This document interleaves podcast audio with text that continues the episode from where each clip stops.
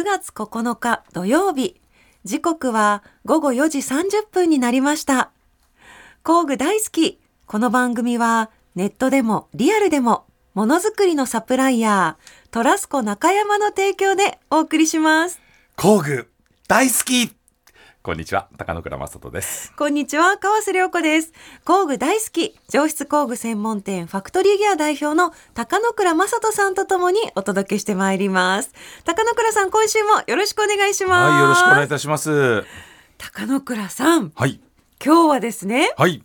工具大好き、はい。50回目なんです。50回目、やったー！やったー！50回ですよ。すごいねすごいですよ。ね今聞いてらっしゃるリスナーの方ね、うん。うんあの工具の話50回続くと思いました、ね、続くんですよ50回。まあまあ、ね、深いんですよ、まあま工具まだまだねいけるんですよ、すごいですね。はい。なんか、50回の今日もすごいんですけど、うん。59回目の工具の回、あ。なんかちょっとやりません？何？急に思いついて言ってるね。本当に今思いついたの。それやりましょうなんかね 工具の会ね。ねえはい、はい、深くうなずいてますスタッフの皆さんね。やりましょう何します？え？そう急に振られても困るよ。考えるよ後でちょっと。リスナーの皆さんにも考えてもらいましょう。んね工具の日ね。やりたいですね。いや、はい嬉しいですね。はい今週本当そんな節目スペシャルな企画をお届けするということなんですが、高野倉さんお願いします。いきますよ。ジャパン DIY ホームセンターショー2023こと DIY ショーに行ってきたスペシャル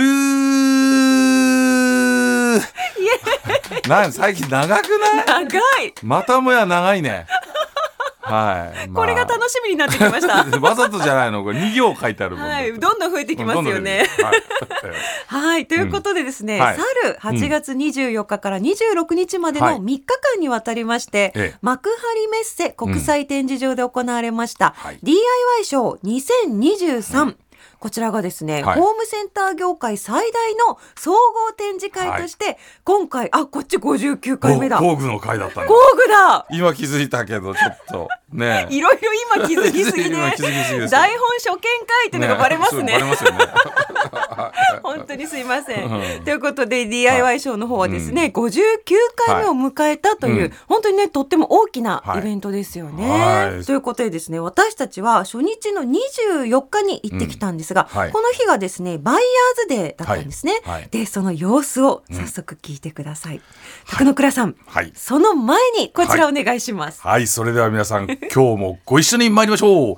工具大好き TBS ラジオ工具大好きは工具専門店ファクトリーギア代表の高野倉正人さんと私川瀬良子が様々な工具好きな方をお迎えしたり工具や DIY に関する面白いお話を伺ったりする番組です。CM の後は早速私と川瀬さんのロケの模様をお聞きください。長谷川さんのブースに来ております。はい、どうもこんにちは。こんにちは。はい。長谷川さんというところは日本を代表するはしごメーカーさんなんですけど、はい。今日はあの副社長のはい。長谷川副社長に、えー来ていただきまして、はい、よろしくお願いします。えーシャガマンっていうのは、と脚立で、はい。これはあーはしごにもなる兼用脚立なんですけど、えーまずはですね、こういうふうに、えーっと足が伸び縮み。こういうタイプなんですね。はいはい。やっぱりこういうまああー階段もそうですけど、現場ってやっぱり、えー平らなところばっかりじゃないんですよね。はいはい。そういう意味でこういうちょっとこう段差があるところでも安安安定して、えー、上り下りができるめっちゃ欲しいこれ。もうこれすっごいわかる。いやいやこれちょっと待ってください。これこれは長さ自由なところで止められるってことですか？つまり。そうです。そうですよね。そうです。すごいこれ、はいこれ僕一人めちゃめちゃ興奮して今聞いてて恥ずかしくなっちゃうぐらい興奮してたんですけど これあの長谷川工業さんっていう、まあ、はしごメーカーさんなんですけど、はいここでご紹介いただいたのがはしご兼用伸縮脚立上部操作タイプシャガマンっていううね、ーん。でやつなんですシャガマンシャガマン。シャガマンって言ってなんかアニメのあのキャラクターみたいなでっかいこう、はい。や絵があってね。ヒーローみたいなね。ヒーローみたいなのがいて、はい。何なんですかこのしゃがまんって言ったらいやこれしゃがまないであの脚立がこう立てられるからしゃがまんなんですっていう 思いがけずねあの関西系のあのメーカーさんが作られたらしい関西ですねみたいな感じのやつだったのね。ややたらかっこいいのにそういうところからダジャレから来てるってやつだったんですけど。でで僕はなんであんなに興奮してたかっていうとそこですよ。ね、脚立って足4本あるじゃないですか、うん。でその足4本がいつも固定されてるので、でも大体現場ってのはね下がガタガタなことが多いわけですよ。うんね、傾斜があったりとかガタガタだったりとかけあのかあの階段だったりとか、うんうん。そういうところに置くと脚立がどうしても足があの動かないので、地地面に合わせて置くと脚立が曲がっちゃったり、デコボコしてガタガタガタガタってよくしてるのあるじゃないですかね。うんうんうん。でみんなこうそのガタガタした時に困ってこうなんかちょっと石挟んだりとか、は段ボール挟んだりとかして安定させてちょっと持っててとか言いながら上がるじゃないですか、うんうん。このねシャガーマンはねその4つの足が全部長さを自由に動かせるんですよ、はい。うん。だから下の高低差に合わせてこうこうなんてきちっと固定できる位置ではい。脚立を立てられてでめっちゃ欲しいって言っちゃったのは僕はいつもそんなにぐちゃぐちゃなところで高いところに登りたがってんのかって話なんだけど いやだけど本当そうなんですよ。あるあるってことですよね。あるあるなの。めちゃくちゃあるあるなので。本当階段のところとかありますもんね。前はちょっと低くとか、後ろは高くとか。そうなんですよ。あのアマチュアの方ではい。家でたまに日曜日とかに作業する方っていうのはね、あの脚立の扱いとか慣れてないから、ん。やっぱりねプロの方だったら、うん。こんな風な角度だったらこう動くっていうのが想定できるので、はい。割とその安定して使えるんだけど、うん。どうしてもねアマチュアの方たちは分かんなくって、うん本当にはしご外されちゃうってやつなんで、これねお本当危険なんですよ。はい。脚立とかはしごで起こる事故ってもうものすごく多いのでだからこの「いやもう私たちはもうたまにしか使わないから安いのでいいじゃん」じゃなくて、うん逆に本当にあの一般家庭で使うはしご脚立ほどですね安全なものこういうね、ちょっと高いけどもう怪我とかには変えられないので、うんもうこれは僕はもうもうもうもうぜもうもう俺欲しい。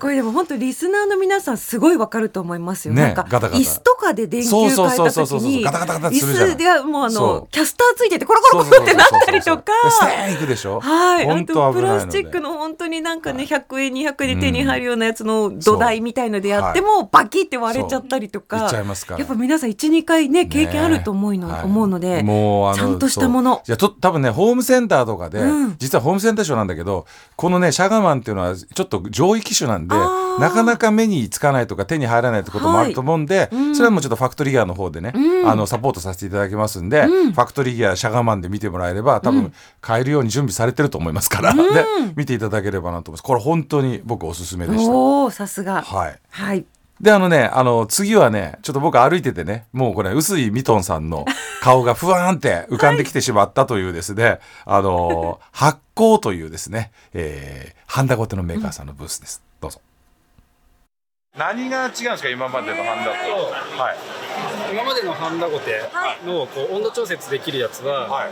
こうダイヤルではい。温度の設定を変えて、はい、してます。はいでこう熱のコントロールをしてたんですけど、はい今回のこの新しい、こう出させてもらおうと思ってる商品に関してははい。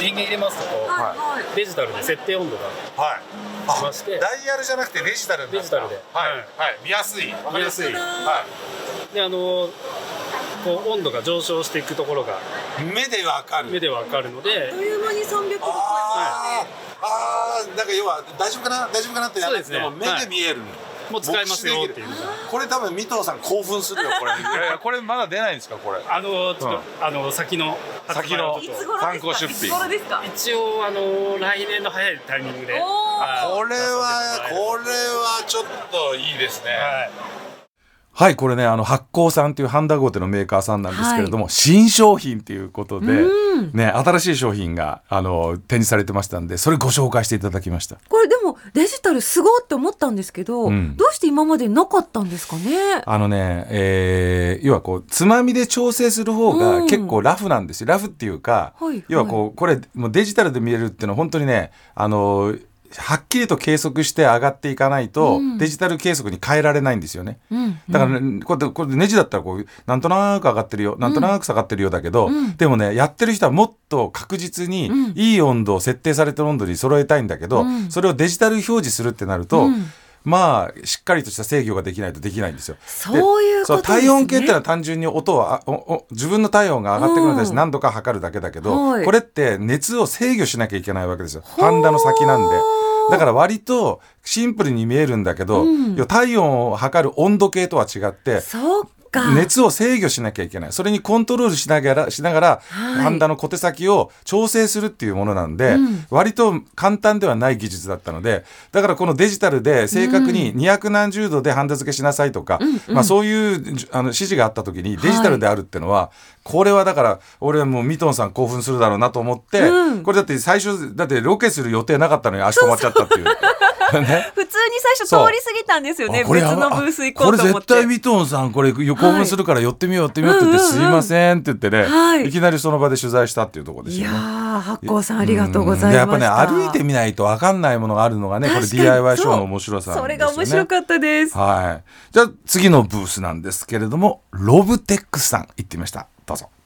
あの参考出品と言って出ているこのエビさんのハイブリッドモンキーレンチショートシリーズ3これがこれが参考出品。あ、えっとこれ全体的にですね、ちょっと J クラフトなツーナイ29ンズということで、あの新たにあの展開を図ってまいります。これ何ですか、J クラフト29えーこれはですね、あのこちらまああの一応出しておりますけども、まあ J クラフトはあの日本の技術、えーこちらをもう主張して、えー、ツーナインズ現状に満足をせず、えー、100ではありません。99を追い求める姿勢であるぞ、J クラフトはい29っていうラインナップで作られたと、あの現状完成しているということではなく今後もここからまだ進化するぞということで作られてる、これどんな特徴があるんですか？この J クラフト99、はい。この中で一番おすすめというかこれはちょっと今までのものと違うので説明しておきたいぞっていう商品どちらになる？はい、えっとまずですねあのこれあの一つモンキレンチ、あのシリーズの方になるんですが、はい。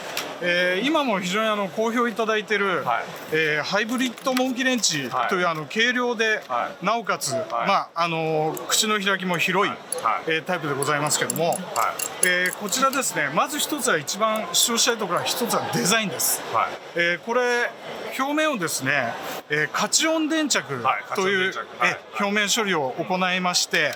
まあそれであの通常のあのメッキ品よりもですねあの当然水にもあの強いあの錆にも強いということ、はい。であとウォームに関してはパーカー処理ということを行って、えー非常にあの、まあ、デザイン的にまずあのきっちり今後もどんどんファッション化が進んでいく中で、えーまず黒で決めておりますけどもそれプラス、えー表面処理、まあ、こういったあの素材であのより丈夫なものをあの出しております。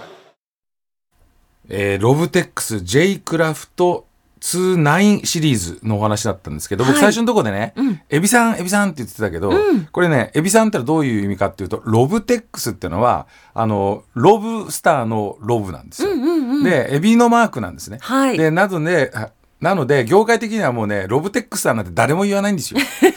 エビさん、エビさんっつってもうもう何十年もエビさん、エビさんっていう、あの、まあ、ブランドなんですね。はい。で、まあ、それを今風にロブテックスということで言ってて、まあ、日本で流通してるモンキーっていうと、まあ、ほとんど皆さんロブテックス一度は手にしたことがあるんじゃないかっていう、そういうブランドなんですね。はい。で、そこが、まあ、あの、今回やっぱりもう日本の工具メーカー全体的に今ちょっとね、かっこよくしようっていう方向にあって、うんうん。で、今までの表面塗装と違う黒で、ん。真っえー真っ黒。でね、うん。で、錆びづらくて、で、ちょっとスタイリッシュなものということで、そのご紹介をしていただいたということですね。うん。はい。その表面塗装とか表面処理みたいなことを何度もおっしゃってたんですけど、それのどういうところがすごいんですかカチオン電着っておっしゃってましたよね。うん。で、普通あの、ピカピカのもので、メッキが割れたりとかするんだけど、うん。でそういう、こう、メッキ処理をしてなくって、えーカチオン電着っていう形で、えー色が黒くて錆びづらいっていう特殊な表面処理をしてるっていうものなんですね。もうかっこいいだけではないってことですね。そうそうそう。そう。なんかどうしてもね、銀色でピカピカしてると、うん。あの、いいんじゃないかと思いがちなんだけど、うん。モンキーって結構叩いたりとかすることが多いので、はい。やっぱりね、あの、ピカピカのメッキ処理で叩かれちゃうと割れたりとかするんで。で今度割れるとその割れた破片が異物として入ったりするっていうので、はいまあモンキーっていう工具の使われ方的に言うと、メッキじゃなくてこういうカチョン粘着的な表面処理がいいんじゃないかというふうに言われております。なるほど、はいこのかっこよさぜひ映像でもね見ていただきたいですね。はい、うん。ぜひ皆さんチェックしてみてください。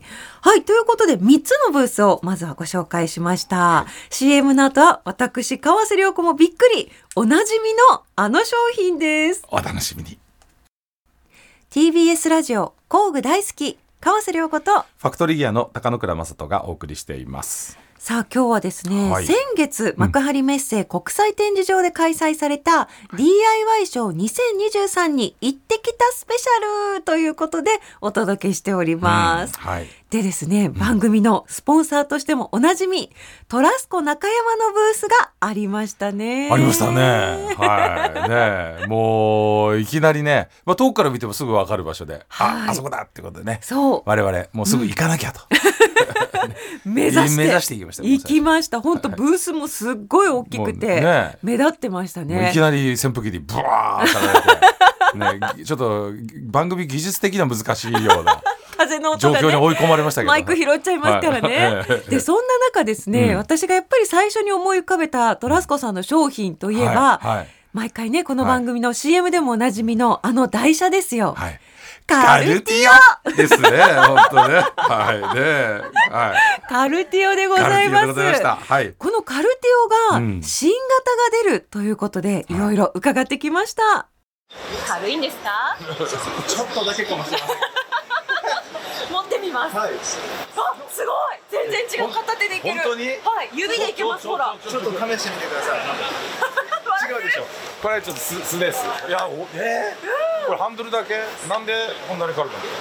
まあ、一番のあの重さのところがこのはいスチールからアルミに変わったっていうところが、ハンドルがね。えーはい。なんですけどもそれ以外にもキャスターの部分にもえっ、と工夫を加えております。どんな？よいしょちょっと。もともとはこういうボルト止めだったのを、はい。えー、とこういうプラスチックで止める形状に変えたりだとかして細かいところではあるんですけれども、はいこういったところで軽量化っていうのを図ってますより軽くも細部にわたってはい改良されてるんですかつ、えーこの耐荷重の200キロっていうのは変えずにそこにもございます通り20%の軽量化を図っているっていうのが大きな特徴ですいや、すごかったですね、高野倉さん。いやいや、あの、あのやっぱカルティオは本当に軽いティオみたいなね。ごめん。本当、俺がいけない今のは。本当にいけないと思うけど、ちょっと川瀬さん、進行してもらえる？ね。そこまで笑われて、本当に軽いって言うだよね。軽いってよ？みたいなね。本当軽かったもんね。本当軽かったです。俺がいけないよ。今いやいやいや、本当に。なんかイタリア語風に。軽いってよ そうそうそう。そっちだったらんだろうなもうちょっとだ頑張れって思ってました。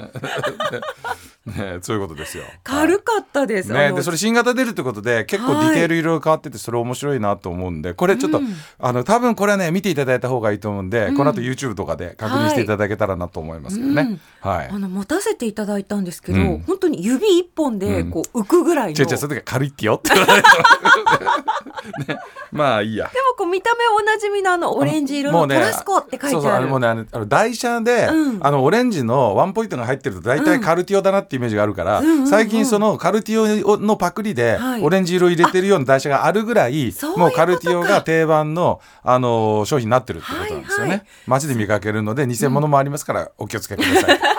でも。トラスコさんのあのオレンジにトラスコってそうで書いてありますからねね。はいはいそこですね。いや本当すごかったですね。軽かった。はいうんということで新型カルティオのご紹介でございました。はいでもう一つですね工具大好きの CM でおなじみ、はいトラスコのププラダナうん。ことですね。プラスチック棚もありましたありました。川瀬さんこれ初めて見ましたよね。プラダナ初めて見ました。でも結構はあの衝撃的だったでしょ。はい。何がすごいかっていうと、大体皆さん棚を買ってくるじゃないですか、うんうん棚買ってきて棚を組むだけでくたびれちゃうんですよ。本当にでそうまくつあのできなかったりとかあのボルト入れる場所間違えちゃってこうね、斜めになっちゃったりして、もう一回やり直さなきゃいけないとか、上下間違えちゃって作り直しとか。もう本当に。もう大変。でもプラダナはもうねもう多分めちゃめちゃ簡単にパッコンパッコンパッコンパッコンっていもうボルトのレスですから。そうかで組み立ても工具いらず。そう簡単なんですよね。で軽いし。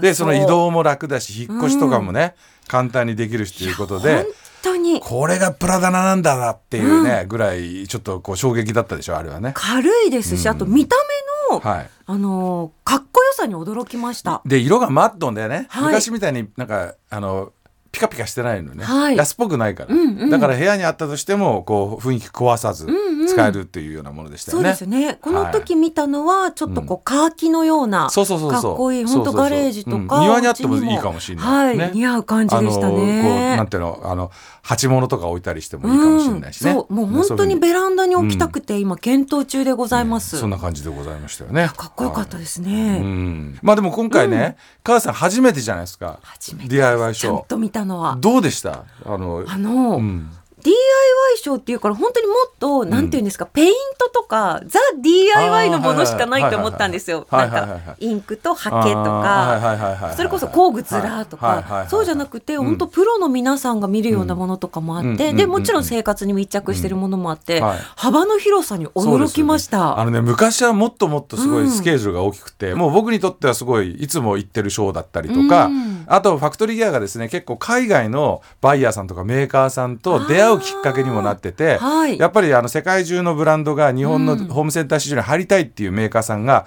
今回もたくさん来てましてね。でそういうところと商談を進めたりそういうところの商品を、あのチェックしたりとか、これなかなか海外出張に行くのってすごい大変なんですけど、うん。日本に来てくれるっていうことで、うん。僕は本当ファクトリーギアを始めた頃っていうのはこのショーで、えー出会ったサプライヤーさんの方って何社かあるんですよね。うん。だからバイヤーにとって非常に大切なショーなんですよ。そうなんですね。一般の人も新しいものがね出てくるのを見るのも楽しいし、うんメーカーさんから直接話を聞けるっていうこともすごく貴重なんだけど、うん業界的に言っても新たなマーケットをこう作っていくとっても大事なショーなんですね。両面あるっていうことですね。はい。しかもそのやっぱそのプロじゃない方っていうか一般の方も入れるっていうのがすごく面白いところですよね。そうそうそうそうこう我々行った日はね。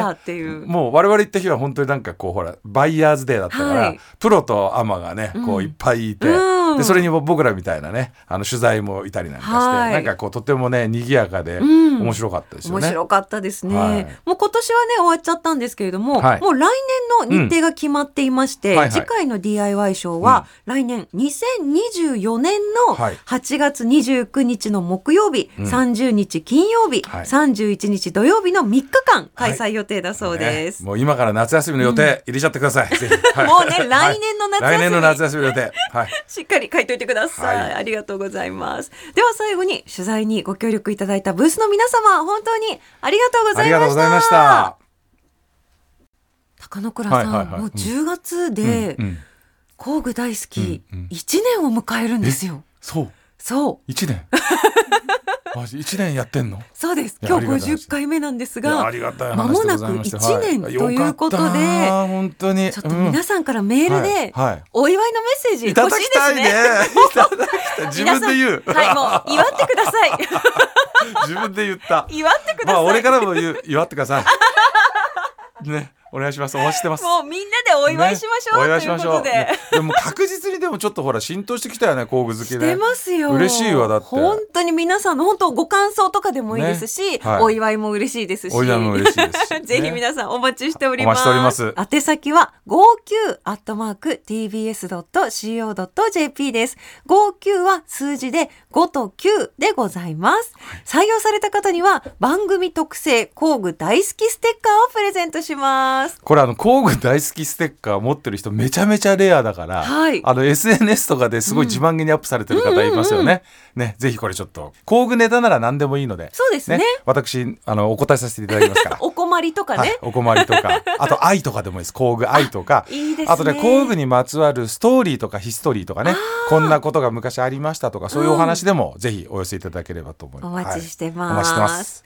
さあ、高野倉さん、今日は DIY ショー2023の模様をお届けしました。はい。いやもうね、あの久しぶりにねあの熱気あふれるっていうか、まあ本当にあの、まあ、コロナの影響もあってね、はい。なかなかこうイベント自体が、あのー通常の状態で開かれるってことがなかったけど、今回はかなりねコロナ前に雰囲気も戻ってまして、うん。人の数もすごく多かったしやっぱりそのメーカーさんのブースの熱気もね、やっぱり今までとちょっと違って、なんか帰ってきたなって感じがしましたね DIY ショー。なんかはい私初めて行ったんですけど、んちょっと通りかかっただけでもう目が合うと皆さん話したくてしょうがないみたいな感じじゃないですか。工具好き来てっちゃったからね。そうだった。すごいみんな知ってるのよ我々を。だからかそうねなんかすごい皆さんね、あの熱い思いを感じて帰ってきましたよね。いやー、はいよかったですね。うんすごい楽しかったです。ちょっと来年絶対行きたいなと思います。出店します？じゃあ。